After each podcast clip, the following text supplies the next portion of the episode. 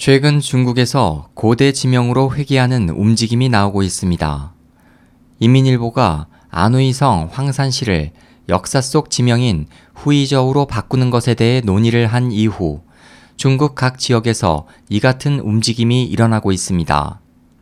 최근 시안을 장안으로 되돌릴 것인가에 대한 투표에서도 네티즌의 70% 이상이 개명을 지지했습니다.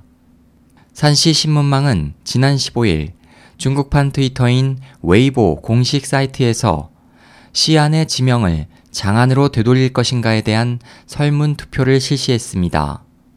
인터넷에서는 장안이라는 이름은 오랫동안 안전하게 다스려왔다는 의미가 담겨 있어 어감이 좋다.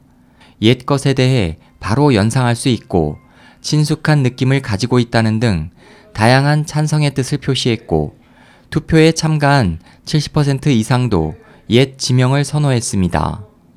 장안은 중국 역사상 13개 왕조의 수도이며 정치, 문화, 경제의 중심지로 천년 이상의 역사를 지니고 있으며 당나라 시대에는 세계 최대 도시로 발전해 중화 민족과 동방 문명의 발상지 중 하나이기도 합니다. 명나라 때 시안으로 개명해 오늘까지 이어지고 있습니다.